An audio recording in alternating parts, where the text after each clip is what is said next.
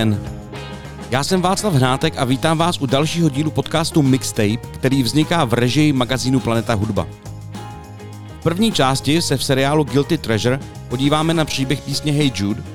Následovat bude jako vždy rozhovor, tentokrát s Xindlem X a celý pořad tradičně zakončíme hudebním kalendáriem.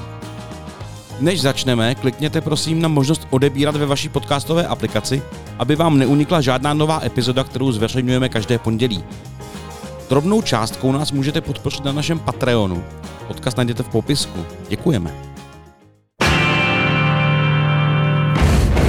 You're beautiful by Norma Jean.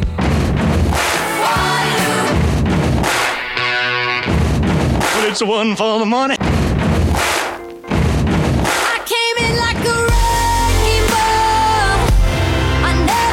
Guilty treasure.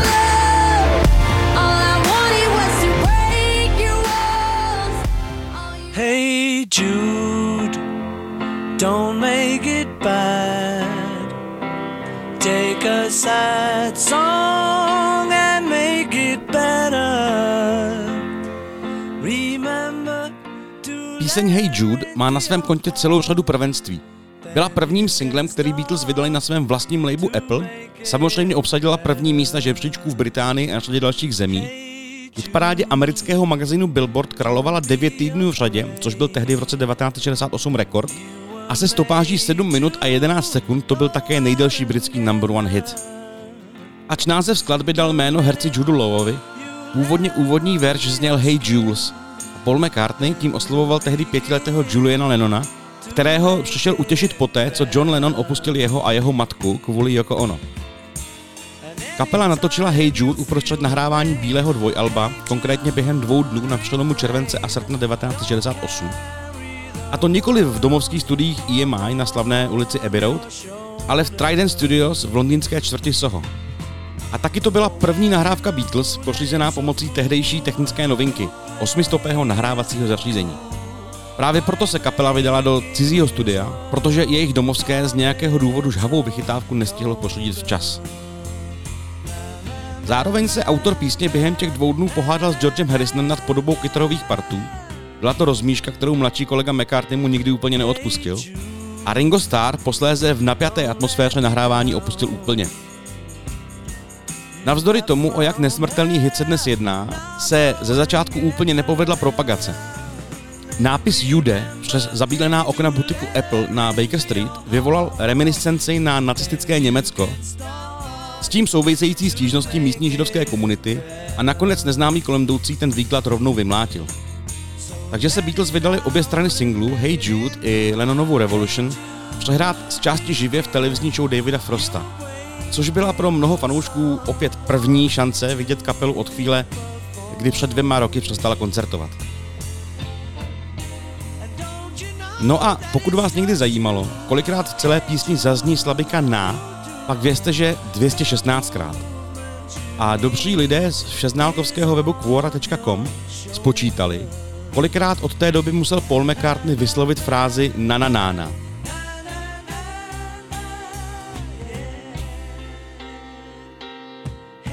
Podle opakování v samotné písni a počtu odhraných koncertů od té doby to vychází zhruba tak, že 30 tisíckrát.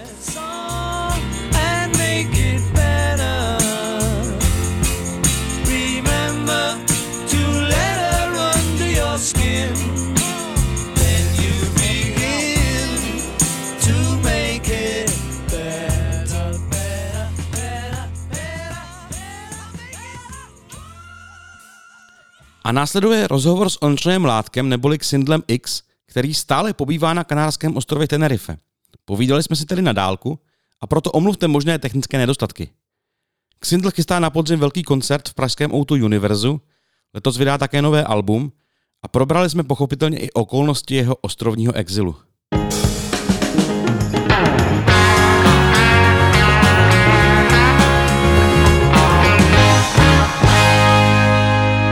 Tak eh, jak se máš na Tenerife? Jak to tam jde? Je mi to trapný říkat, že se mám dobře, když vím, že v Čechách se má většina lidí moc dobře, ne. Ale máme se tu dobře, hlavně v kontextu z toho, co si představujeme jak bychom se asi měli v Čechách. No, děti tady chodí do školy, což beru jako hlavní devízu a je tady prostě jaro, i když jinde na světě, nebo ve spoustě míst na světě jaro není, takže můžu žít tak nějak jako aktivně být venku. Moc teda jsem toho nenapracoval zatím poslední dobu. Napsal jsem pár textů pro jiný lidi, pro sebe se k tomu zatím nějak moc nemůžu dokopat. Protože je pořád co dělat. Tím paradoxně nic nedělám, ale mám dojem, že toho dělám hodně. A to je zajímavé, že pro jiný lidi to dáváš, protože tam jsou deadliny, že jo, asi. Uh, hele, právě, že ani ne, já jsem psal třeba písničky jako pro kamarády z kapely, jsem napsal jednu pro Maranata Gospel kterou muziku psal Radim, jednu zase pro Johnnyho kapelu, to Dream Company jsem napsal jeden text. Ale samozřejmě teda říkal jsem, že jim to dám do konce měsíce, pak na to čekali třeba tři měsíce. No. A u sebe samozřejmě, tam já vlastně nemám teďka moc motivaci psát písničky pro sebe, protože na desku už mám všechno napsaný, napsaný a vlastně cítím, že ji nechci dělat delší, nebo pak jsem seškrtával, že jsme měli vlastně na desku roztočených 15 písniček a čtyři jsem stopnul, že myslím, že těch 11 bude tak akorát. No a ta deska teda vznikala ještě než jsi odjel, nebo? Jo, jo, moje zpěvy vznikaly ještě než jsem odjel ke všem těm, vlastně všechny ty písničky jsou z jara napsaný, nebo respektive jsou tam dvě, dvě starší, no nebudu se do toho zabrušovat, abych pak nemusel vybrušovat, že jo, ale prostě řekněme, že ten materiál, co jsme začali točit, vzniknul na jaře a vlastně co jsem, někdy, nějaký demáče jsem natočil, nebo demáče, prostě uh, ostrý zpěvy do pomocní kytary jsem natočil u Dolíka ve studiu a nějaký uh, ještě u Tomáše ve Kozelky ve studiu, kde jsme točili minulou desku. A ty zase věci, co jsou to točili u Tomáše, tak s tím pracuje Honza Steindorfer s těma věcma jako producent. A vlastně osm věcí si vzal Dalík a tři Honza a začali na nich pracovat odděleně, aniž bych já u toho natáčení byl. Ale není to, že by to jako, že spíš jsme jako o tom hodně mluvili, jaký sound bychom chtěli, co bychom od toho chtěli. Domluvili jsme se, že kytary bude točit Pepa Štěpánek u obou, u obou producentů a kluci mi posílali prostě verze, jak na tom pracují, já jsem k tomu dával zpětnou vazbu a teď už je ta deska vlastně skoro hotová, e, vlastně chybí už jenom naspívat sbory do nějakých písniček. Jo, takže to znamená, že vlastně zbývá udělat sbory a pak jako najít vhodný čas, kdy ji vydat uprostřed jako ničeho, bez časí. Já myslím, že vlastně tohle není vůbec špatný čas na to něco vydávat, protože lidi se nedostanou k živý muzice a teď vlastně má asi dost lidí čas poslouchat novou muziku, že jo. Sice si ji asi ne, nepůjdou koupit do krámu, kde se můžou nakazit, tak kam je stejně nikdo nepustí, že jo, ale jako dneska už se stejně muzika přesouvá do online prostředí na různé streamovací služby. Ale druhá věc je, že já bych samozřejmě předtím, než pustíme desku do světa, chtěl vypustit nějaký singly, Jeden už jsme vypustili, to je Sebela Song, pak vlastně máme připravený dva další a myslím, že bude logický tu desku pouštět až s tím druhým, čili, čili asi třeba někde v září. Jak moc je to zvláštní pocit eh, spolupracovat s těma producentama takhle na dálku, protože já předpokládám, že normálně si byl zvyklý za nima jezdit a trošku jim koukat pod ruce. Eh, vlastně to zase tak zvláštní eh, pocit, pocit není, protože už na, po, na poslední desce na Sexy Exit, na těch věcech, které jsme dělali s Dalíkem, tak jsme pracovali takhle. Že vlastně jsme natočili ve studiu u něj jenom prostě moji nějakou pomocnou kytaru a, a ostrý zpěvy a Dalče potom posílal ty věci na dálku a konzultovali jsme to na dálku.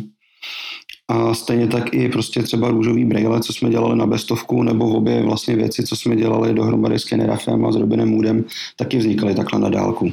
Takže pro mě to vlastně nebyl úplně nový nový směr, i když jako já původně tady tuhle desku jsem chtěl dělat takovou jako přírodnější a chtěl jsem, aby víc vznikala v tom studiu, což byl, teda kde budu u toho já, což byl ale plán, který jsem nakonec eh, opustil, právě protože když jsme zač- měli začít točit, tak přišla ta první vlna, vlna pandemie, nemohli jsme se ve studiu potkat, tak jsem říkal Dalčovi, no tak to prostě zkusíme, tak tam s Pepou natočte tak, jak si podle toho, jak jsme se o tom bavili, myslíš, že, že by se mi to líbilo.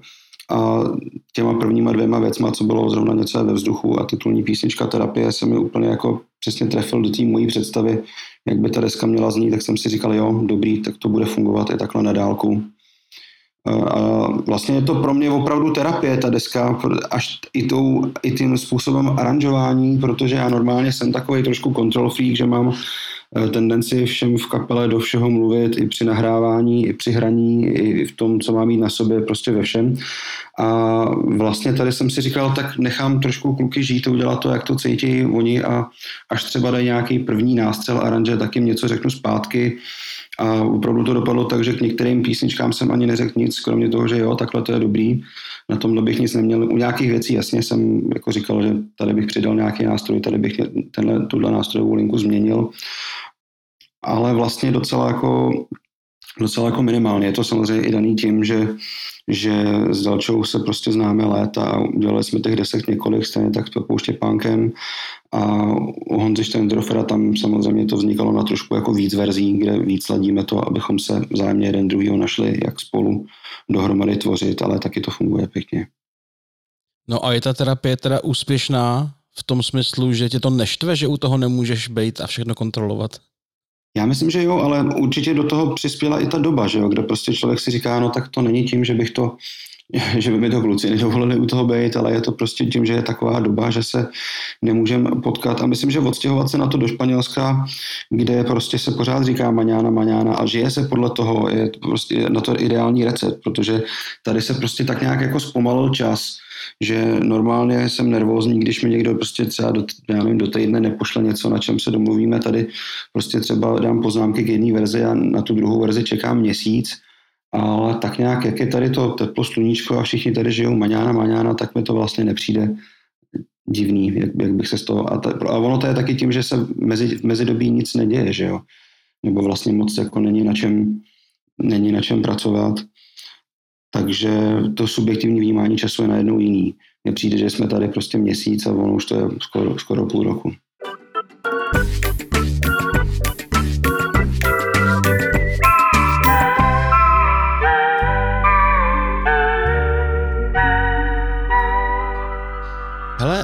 Ty jsi říkal, že děti chodí do školy, to znamená, že ne na distanční výuku, ale do nějaký tamní místní školy? Do nějaký tamní místní školy. My už, my už tady vlastně jako jsme sem začali jezdit před šesti lety a už tehdy jsme si říkali, že bychom tady chtěli trávit třeba tu, tu mimo koncertní sezónu, což znamená tři měsíce přes zimu. Takže vlastně už i s tím jsme dali děti do anglických škol, i se mi to vlastně líbilo, ta představa, že děti budou nejenom jako Češi, ale vlastně Evropani a budou moct si třeba potom vybrat, jestli půjdou na vysokou školu do téhle země, do téhle země. Takže vlastně e, od začátku mají školu v angličtině a je to potom snadnější pro to, když chceš být nějakou část roku někde jinde, protože anglické školy se tady najít dají, zatímco španělské školy v Čechách jsme moc nenašli teda. Takže vlastně tady chodí do anglické školy, stejně jako v Čechách máme druhou anglickou školu teďka. Já jsem právě přemýšlel nad tím, jak vlastně funguje ekonomika takovýhle jako útěku během pandemie, že člověk má v Praze nějaký že jo, byt a běží mu tam třeba lednička, ale ty to máš vlastně vymyšlený dlouhodobě, že, že čtvrt půl roku budeš, budeš pryč, no. Jo, vidíš, no, ale tu ledničku bychom možná mohli vypnout, že to tak zmiňuješ. To mě teda ne, no, protože my jsme samozřejmě původně jeli na 14 dní a zrovna v těch 14 dnech zavřeli školy, že jo. Takže, a, takže jsme si říkali, no tak se to tady trošku prodloužíme, dokud budou mít děti tu online výuku. A než dětem skončila online výuka, tak jsme tady sehnali jinou školu a už jsme vlastně si říkali, tak se vlastně nebudeme vracet, protože není úplně k tomu důvod, není do čeho se vracet. Práce tam není a rodičům radši nepovedeme, abychom je nenakazili a sami taky nic chytit nechceme, takže bude lepší prostě, když zůstaneme tady. No, ale tu ledničku jsme nevypli, teda to je pravda. No. To je, to je tak, eh, sorry, že jsem ti teďka možná způsobil nějaký tik, eh, že nemáš tu ledničku. Ale já myslím, že v mrazáku máme furt nějaký věci, takže bych ji stejně radši nevypínal. Akorát tam běží prostě na prázdno, no, to, se, to, se, to je ten nejmenší problém dneska. No. To asi jo. A já teda nevím, asi nemůžeš mluvit za svoje děti, ale je to pro ně rozdíl? Když je to vlastně anglická škola, anglická škola, tak to asi nebude tak velký, ne? Jako rozdíl to je, v učivu myslím zase až takový ne, ale tak jako samozřejmě mají svoje nějaký kamarády v Praze a teď se zase najdou nějaký svoje kamarády tady a e, prostě učíme je taky, že to je takový zenový cvičení na těch věcech nelpět a na těch lidech kolem, který jsou, který jsou zrovna kolem nás, taky tolik nelpět, protože i tady je to přece jenom ostrov, kam lidi nejezdí celoročně, takže třeba Miky si tady našel nějakého kamaráda a teďka zjistil, že kamarád tady není celoročně a že, zase, že se vrací někam do Ruska teďka, nebo na Ukrajinu, pardon, abych ne, ne, nevím přesně. Takže prostě říkáme si, no musíme k tomu takhle přistupovat. Je to prostě doba proměn a nevíme, kam nás čas zanese a zkusme si ho užívat takový, jaký je. Neříkat si, že něco prostě nějak je a to znamená, že to takhle bude pořád. No, když jsme u doby proměn, tak ty si původně chystal velký koncert v O2 aréně, pak se přesunul do O2 Univerza a teď se neví, jak to na podzim bude, že? Teď se neví, jak to na podzim bude, no. Mně je samozřejmě blbý už potom lidem, lidem říkat, kupujte si lístky na koncerty, protože je jasný, že nikdo prostě neví, jestli ty koncerty budou. Samozřejmě my se, ať, ať bude, co bude, tak jako dokud to bude, tak je budeme prostě přesouvat, aby to někde se uskutečnit mohlo. Než ne, nechceme jako je prostě zrušit, že jo. Máme ten plán toho koncertu v hlavě, mám už hotový playlist a sam, několikrát jsme předělávali scénu, takže v hlavě už ten koncert jako mám, už, mě vlastně, už, je, už je to pro mě vlastně jako strašně starý koncert, protože už ho mám v hlavě prostě, já nevím, roka půl, nebo jak dlouho to řešíme. No vlastně od, od doby, co jsme odehráli Forum Karlín, tak eh, jako vlastně vymýšlíme tady tenhle koncert. To je dlouho, no. No, mezi tím už jsem ten playlist taky musel přepsat, protože mezi tím jsem vlastně jako napsal ty nové písničky na novou desku a bylo mi blbý je tam nehrát, že jo takže zase všechno předělává. Tak doufám, že to, že to aspoň jako zvládneme tam tu desku nějak pokřtít, že už tam nebudeme třeba křít až tu další desku. No. no, to bychom si asi všichni hrozně přáli, aby, aby, aby to na podzim už nějak fungovalo. No, ale no, jako zatím to světlo na konci tunelu v tomhle ohledu úplně nevidím, teda, že bych si říkal, jo, určitě to na, určitě to na podzim bude. Jako, děla, jako děla, samozřejmě snažíme se fungovat a dělat, připravovat to proto, aby toho na ten podzim mohlo být kdyby nám to dovolili, ale já to vidím tak 50 na 50, no, ty šance. Navíc ono to vypadá, že teď jsem viděl nějaký záběry, že v Outu univerzu má být očkovací centrum, že jo? Takže tam možná bude obsazeno. Tak zase by, jo, takhle, no, tak by to možná, tak já jsem jim říkal od začátku, že by se to mělo dělat na tom parkovišti před, že by to byla venkovní akce, když v tom případě asi ne v tom listopadu, no to je pravda. To už asi není, není vhodný, ne? když třeba se počasí jako, jak to, jak to říct, ne umunří, ale jako slituje a bude, bude hezky na podzim, aby se šlo dát venkovní akce. No, tak to nevím, člověče, tak to je pro mě nová informace, že to máme očkovací centrum. No, tak by se to třeba dalo spojit jako reakce dvě v jednom. No. Jak moc ti to živý hraní chybí? Méně, než jsem čekal, musím říct. A, protože přece jenom jako bylo toho živého hraní poslední dobou fakt hodně. A vlastně zatím ještě pořád si užívám to, že jsem vlastně sám s rodinou a že, a že nemusím na ty víkendy nikam prchat. A samozřejmě jako jsou dny, kde mi to chybí, jako, hlavně spíš jako živý hraní, já si můžu zahrát po internetu, což jasně, je to prostě jiný, ale víc mi chybí ta interakce uvnitř kapely, kdy si zahraješ s dalšíma muzikantama. To, to, to, to si tady nenasimuluju, no, to je pravda. Chtělo by to, no, aby něco, aby něco letos bylo. Bylo by to určitě lepší pro všechny strany. Ale eh, říkám, bál jsem se, že to bude horší. No. Zatím to beru, že to je... Eh, mě to i pomáhá v tom, že se prostě pokouším nějak překopat svůj, život, svůj životní styl. Přestal jsem pít alkohol, což samozřejmě by bylo těžké přestat pít a začít do toho znova jezdit festiáky s kapelou. Takhle to je o dost snadnější no, a začít nějak se víc hýbat, víc sportovat a což potom je taky těžký nadspat do nějakého harmonogramu, kde prostě pořád koncertuješ a pořád je co dělat. E, takže snažím se to, bez, jak, to bezčasí nějak vyždímat, no, že na, na první vlně to bylo obráceně, že člověk se zavře do sebe a snažil jsem se dělat, jako že to vlastně se neděje a prostě psát písničky na novou desku, jako by se nechumililo a vypít rodičům zásobu vína, kterou měli ve sklepě, když jsme tam u nich byli na, ty, na tu neplánovanou čtyřměsíční návštěvu. Takže teď se spíš snažím k tomu si říct, uh, Ondro, nebere to prostě tak, že to je něco dočasného a ty čekáš, až to skončí, bere to, že to je něco, co je a zkus se v tom naučit fungovat a žít tak, eh, tak jako kdyby to mělo být na pořád.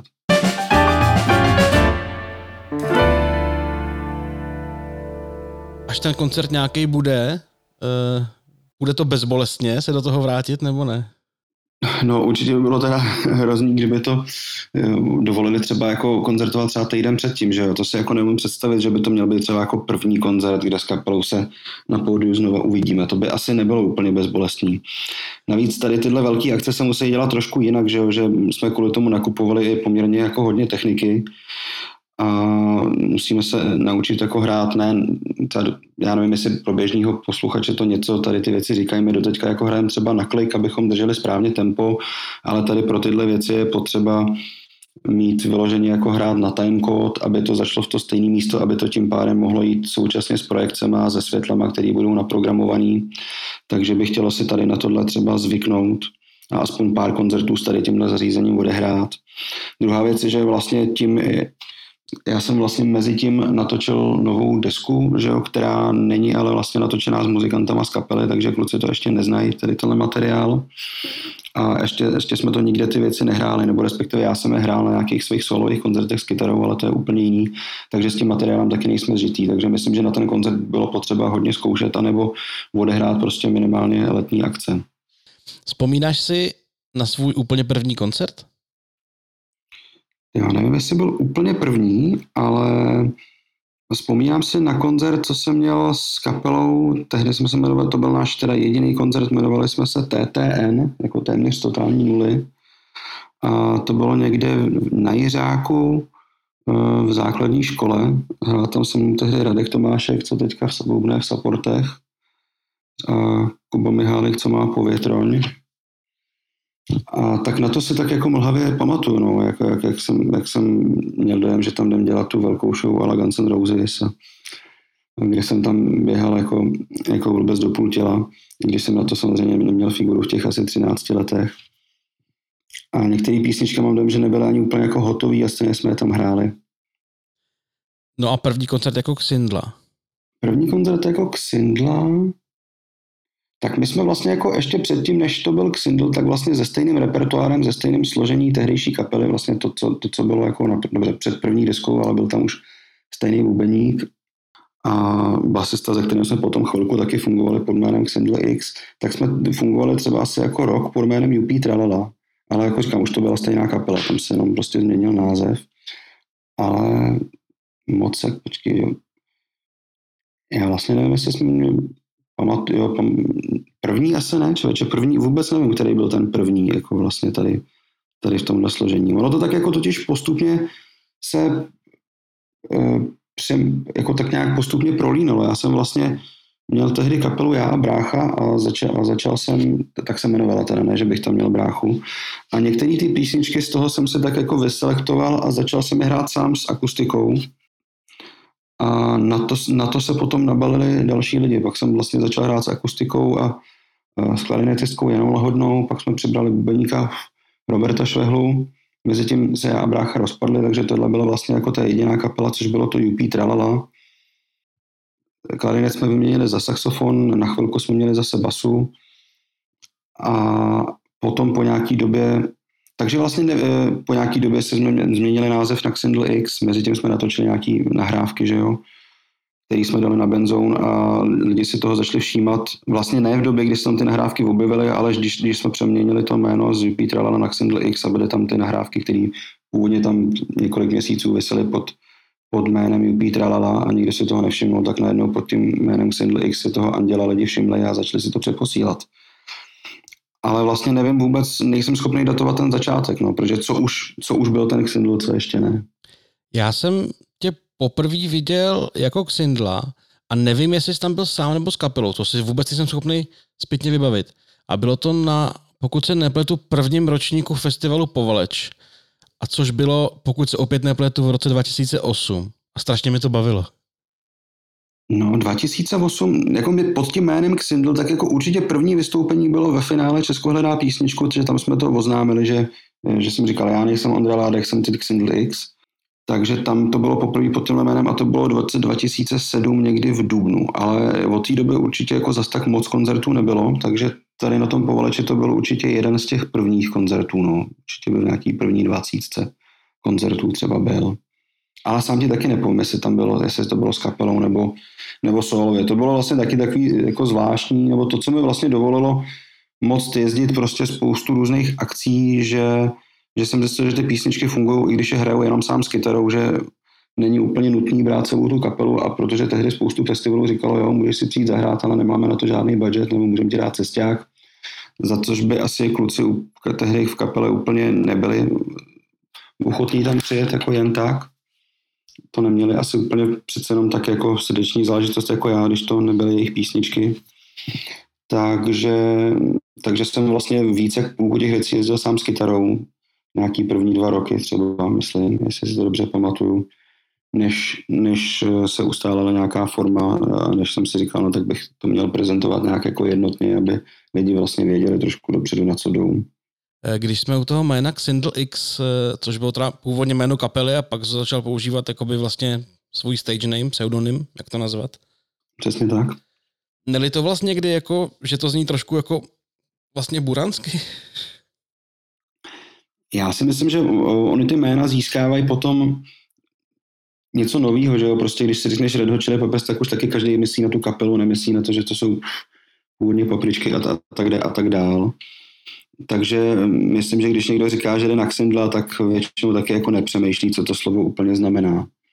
Takže jsem tady v tom ohledu nalitoval, ale ono to přece jenom tím, že to jméno bylo nějaký šokující, tak se toho třeba lidi i všimli, že když jsem se třeba přihlásil na portu, tak lidi všichni byli zvědaví, co to teda bude, když se to takhle jmenuje, že jo a potom byli překvapení, že to, že to až tak k tomu jménu úplně nesedí, že čekali nějakou hrůzu a pak to bylo něco, co, co se většině líbilo. Ono vůbec některé ty názvy, jako co necháš potom poslouchat své děti a pak eh, lepší je občas do těch názvů nezabrušovat, no ani názvu desek a tak, jako no, že občas si člověk řekne, že to jsou pěkný zprostárny a těm lidem zůstali už, už přifaření. Takže s Exindlem jsem vyváznul ještě poměrně jako snadno, myslím.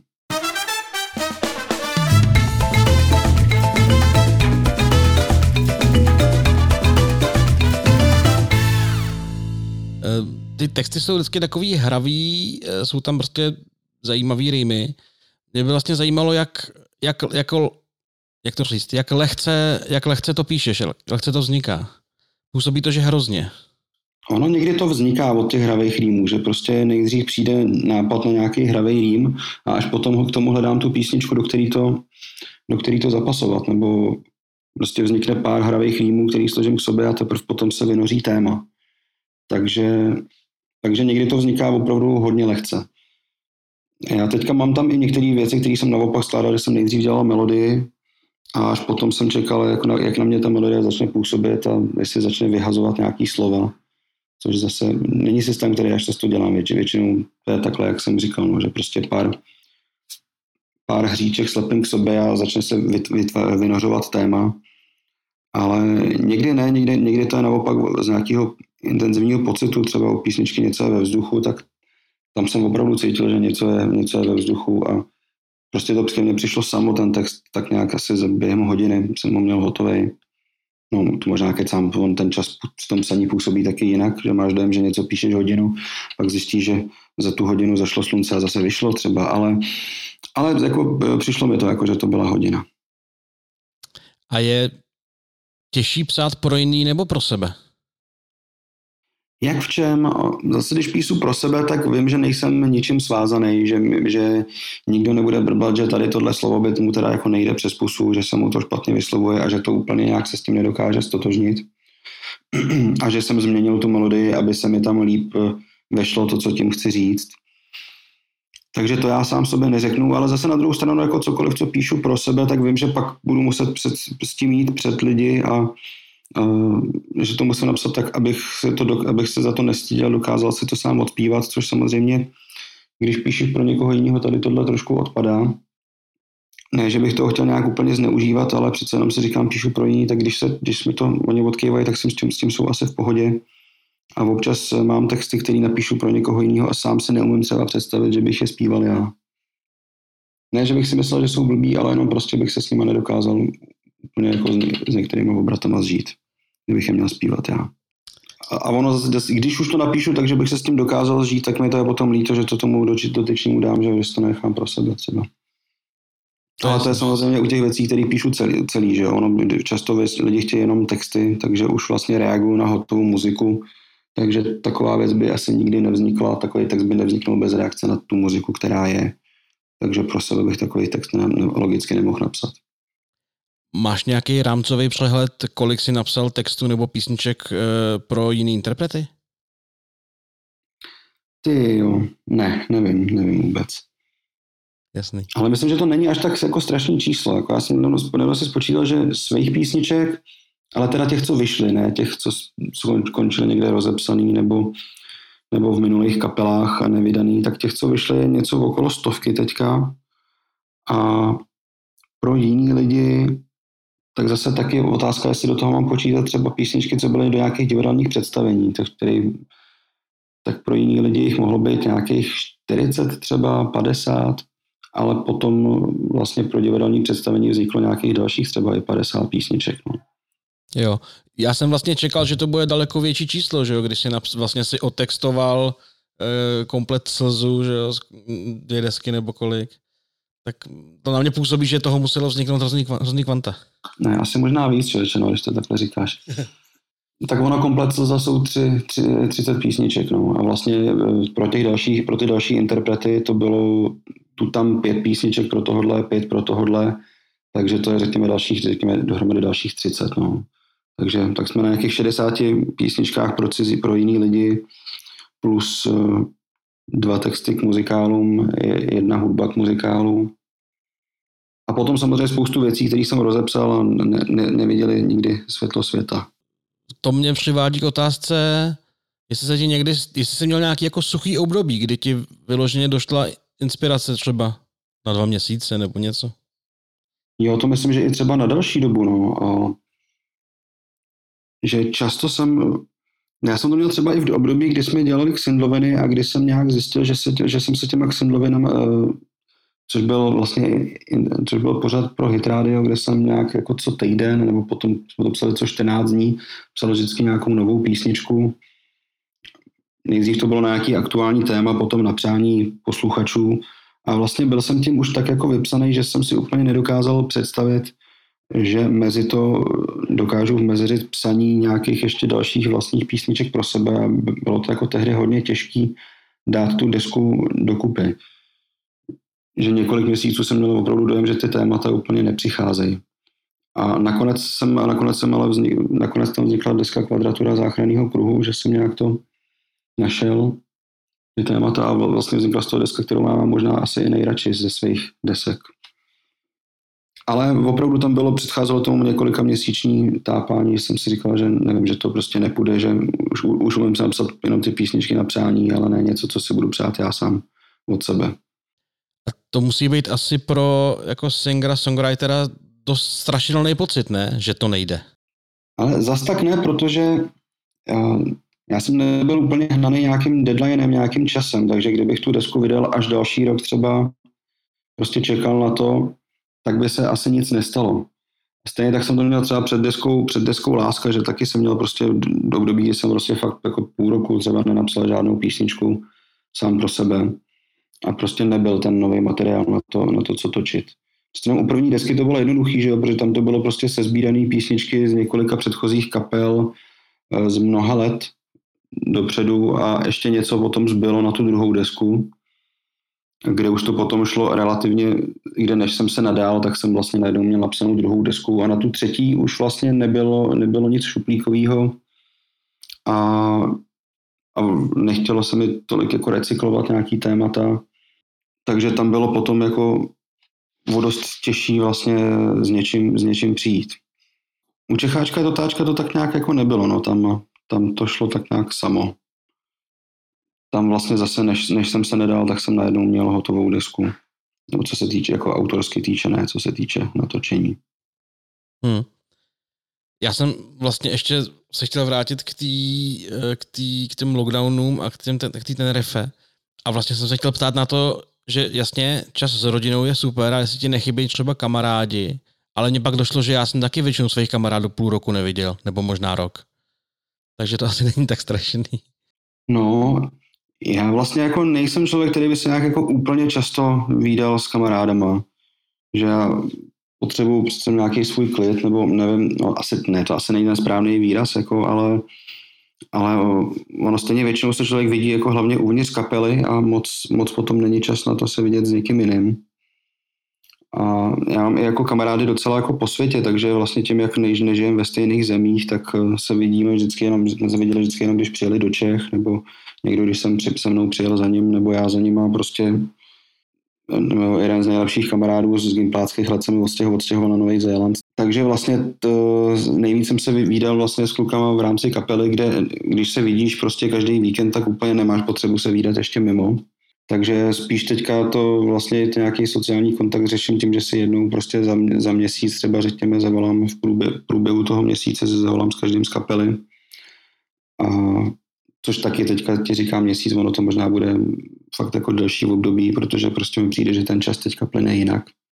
A samozřejmě my máme nějaký zase kamarády tady na, tady na ostrově, takže není to, že bychom žili samotářským, samotářským životem ale pro akorát ten, ten okruh lidí, co jsou kolem tebe, se změní. Ondro, moc děkuji, že jsi na mě udělal čas od uh, radostí života na Tenerife. Já děkuji za pozvání a snad se to někdo poslechne. Eh, doufejme. Tak děkuju. Tak jo, díky, měj se krásně.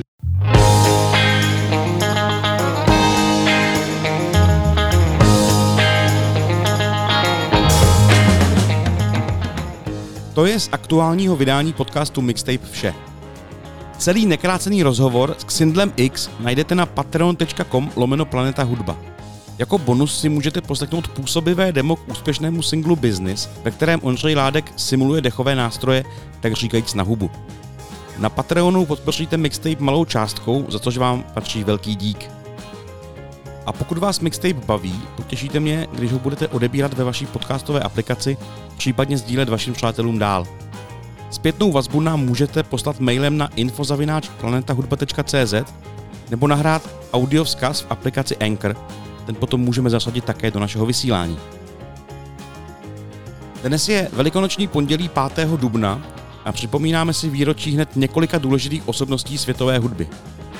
Tento den, roku 1931, se narodil Jack Clement, jenž v legendárním vydavatelství Sun Records produkoval první nahrávky Roye Orbisona nebo Jerryho Lee Louise, v roce 1946 herečka Jane Asherová, někdejší snoubenka i můza Paula McCartneyho, o dalších 20 let později kytarista Pearl Jam Mike McCready a v roce 1973 zpěvák a producent Pharrell Williams. Hrozně jsem chtěl zmínit i Sira Nigela Hawthorna, jenž se narodil 5. dubna 1929 a proslavil se především rolí stálého tajemníka Humphreyho Applebyho v seriálu Jistě pane ministře. Jenže Hawthorne nemá žádnou zaznamenání hodnou hudební historii, takže budete záhy svědky toho zatím největšího oslího můstku. Jak už bylo řečeno, Horton exceloval v seriálech Jistě pane ministře a Jistě pane premiér, těm vytvořil znělku grafik Gerald Scarf, známý také prací pro skupinu Pink Floyd, a Scarf si v roce 1981 vzal Jane Asherovou. A pak, že život je jen náhoda. Tak hezký zbytek týdne a příští pondělí zase naslyšenou.